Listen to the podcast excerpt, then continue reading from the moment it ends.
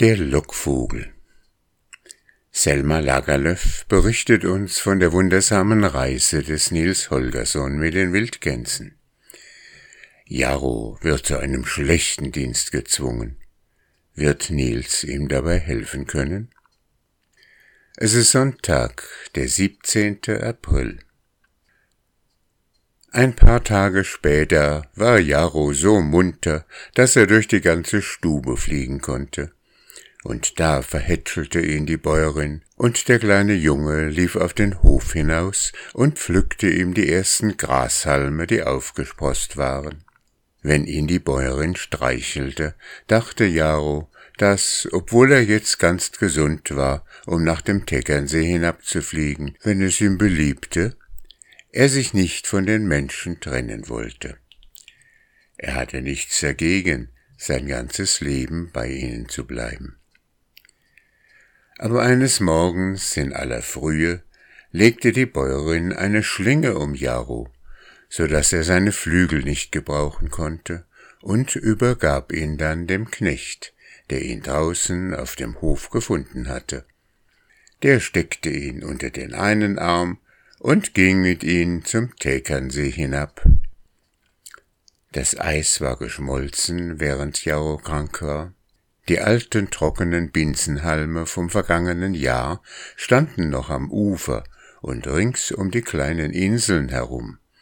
Aber alle Wasserpflanzen hatten schon begonnen, in der Tiefe frische Schüsse zu treiben, und die grünen Spitzen reichten bis an den Wasserspiegel hinauf. Nun waren fast alle Zugvögel heimgekehrt. Die krummen Schnäbel der Brachvögel guckten aus dem Röhricht hervor, die Haubentaucher segelten mit einem neuen Federkragen um den Hals herum, und die Bekassinen waren dabei beschäftigt, Strohhalme für ihre Nester zusammenzutragen. Der Knecht stieg in einen Kahn, legte Jarro auf den Boden und stängelte auf den See hinaus. Jarro, der sich nun daran gewöhnt hatte, nichts anderes als Gutes von den Menschen zu erwarten, sagte zu Cäsar, der auch mit dabei war, er sei dem Knecht sehr dankbar, dass er ihn auf den See hinausgenommen habe. Aber der Knecht bräuchte ihn nicht so fest gebunden zu halten, denn er habe keineswegs die Absicht davonzufliegen. Darauf erwiderte Cäsar nichts, er war sehr wortkarg in dieser Morgenstunde. Das Einzige, was Jaro ein wenig merkwürdig fand, war, dass der Knecht seine Flinte mitgenommen hatte. Er konnte sie nicht denken, dass einer von den guten Menschen im Bauernhofe Vögel schießen würde. Außerdem hatte ihm Cäsar gesagt, um diese Jahreszeit jagten die Menschen nicht, es ist schon Zeit, sagte Cäsar. Das gilt natürlich nicht für mich. Währenddessen ruderte der Knecht nach einer kleinen, schilfumgrenzenden Schlamminsel hinaus. Dort stieg er aus dem Boot, sammelte altes Röhricht zu einem großen Haufen zusammen und legte sich dahinter. Die Schlinge um die Flügel und mit einer langen Schnur an das Boot befestigt, dürfte Jarro nun draußen auf dem Erdboden herumspazieren. Plötzlich gewahrte Jarro einige von den jungen Enterichen, in deren Gesellschaft er in alten Zeiten über den See hin und her geflogen waren. Sie waren weit weg, aber Jarro rief sie mit einigen lauten Rufen zu sich heran. Sie beantworteten die Rufe und ein großes, schönes Schaf näherte sich. Noch ehe sie ganz herangekommen waren, begann Jarro, ihnen von seiner wunderbaren Rettung durch die Güte der Menschen zu erzählen. Und im selben Augenblick knallten zwei Schüsse hinter ihm.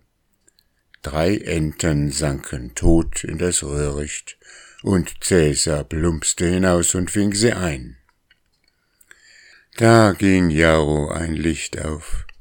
Die Menschen hatten ihn gerettet, um ihn als Lockvogel zu gebrauchen. Und es war ihnen gelungen. Er war schuld daran, dass drei Enten tot waren.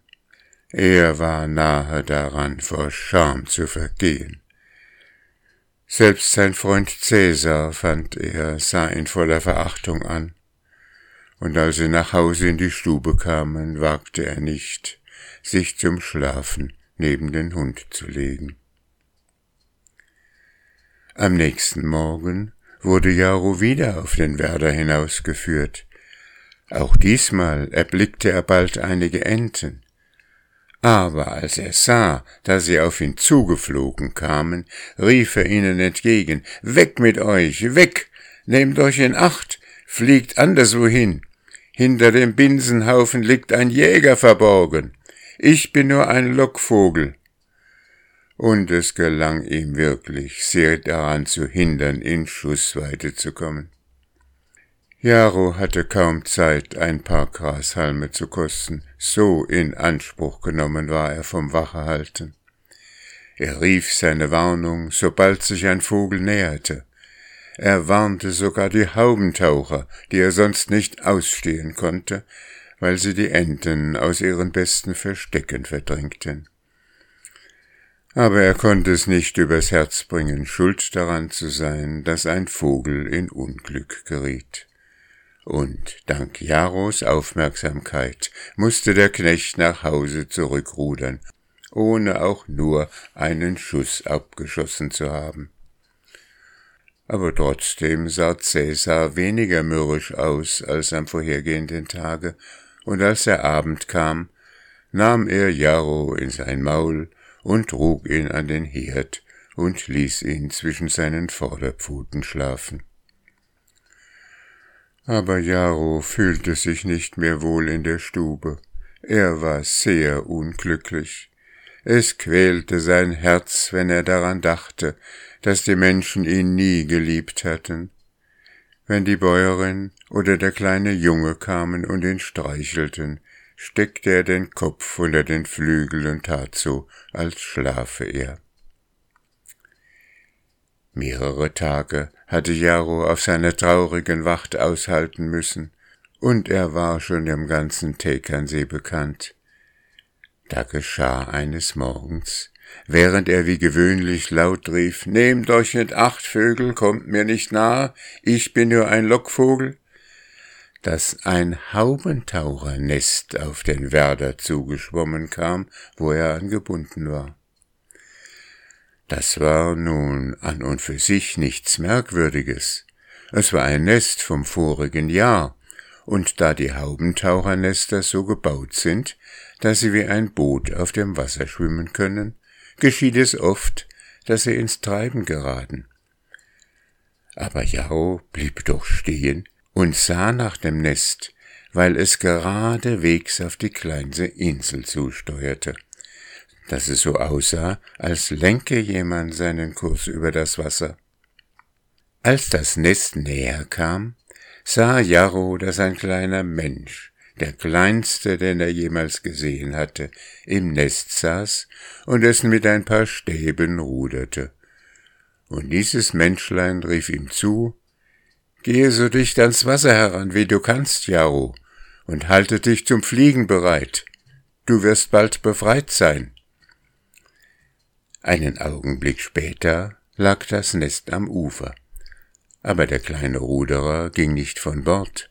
Er saß ganz still da, zwischen Zweigen und Schilfhalmen verborgen. Jaro stand auch fast regungslos da, er war vollständig gelähmt vor Angst, dass sein Retter entdeckt werden könnte. Das nächste, was geschah, war, dass eine Schar wilder Gänse geflogen kam. Da kam Jaro wieder zur Besinnung und warnte sie mit lauten Rufen. Aber dessen ungeachtet flogen sie mehrmals über der kleinen Insel hin und her. Sie hielten sich so hoch, da sie außer Schussweite waren. Aber der Knecht ließ sich doch verleiten, ein paar Schüsse auf sie abzugeben. Kaum waren diese Schüsse abgefeuert, als der kleine Wicht an Land sprang, ein kleines Messer aus der Scheide zog und Jaros Schlinge mit ein paar schnellen Schnitten durchschnitt. Flieg nun davon, Jaro, ehe der Knecht wieder geladen hat, rief er, indem er selbst in das Nest zurücksprang und vom Ufer abstieß. Der Jäger hatte den Blick auf die Gänse gerichtet und nicht bemerkt, dass Jaro befreit worden war. Cäsar aber hatte besser verfolgt, was vor sich ging, und im selben Augenblick, als Jaro die Flügel hob, stürzte er auf ihn zu und packte ihn im Nacken. Jaro schrie jammervoll, aber der Wicht, der ihn befreit hatte, sagte mit der größten Ruhe zu Cäsar, wenn du so rechtschaffen bist, wie du aussiehst, wirst du doch wohl einen ehrlichen Vogel nicht zwingen, hier zu sitzen und andere ins Unglück zu locken? Als Cäsar diese Worte hörte, verzog er die Oberlippe spöttisch. Im nächsten Augenblick aber ließ er Jarro los. Flieg, Jarro, sagte er, du bist wahrhaftig zu gut, um als Lockvogel zu dienen. Deswegen wollte ich dich auch nicht zurückhalten, sondern nur, weil die Stube ohne dich so leer sein wird.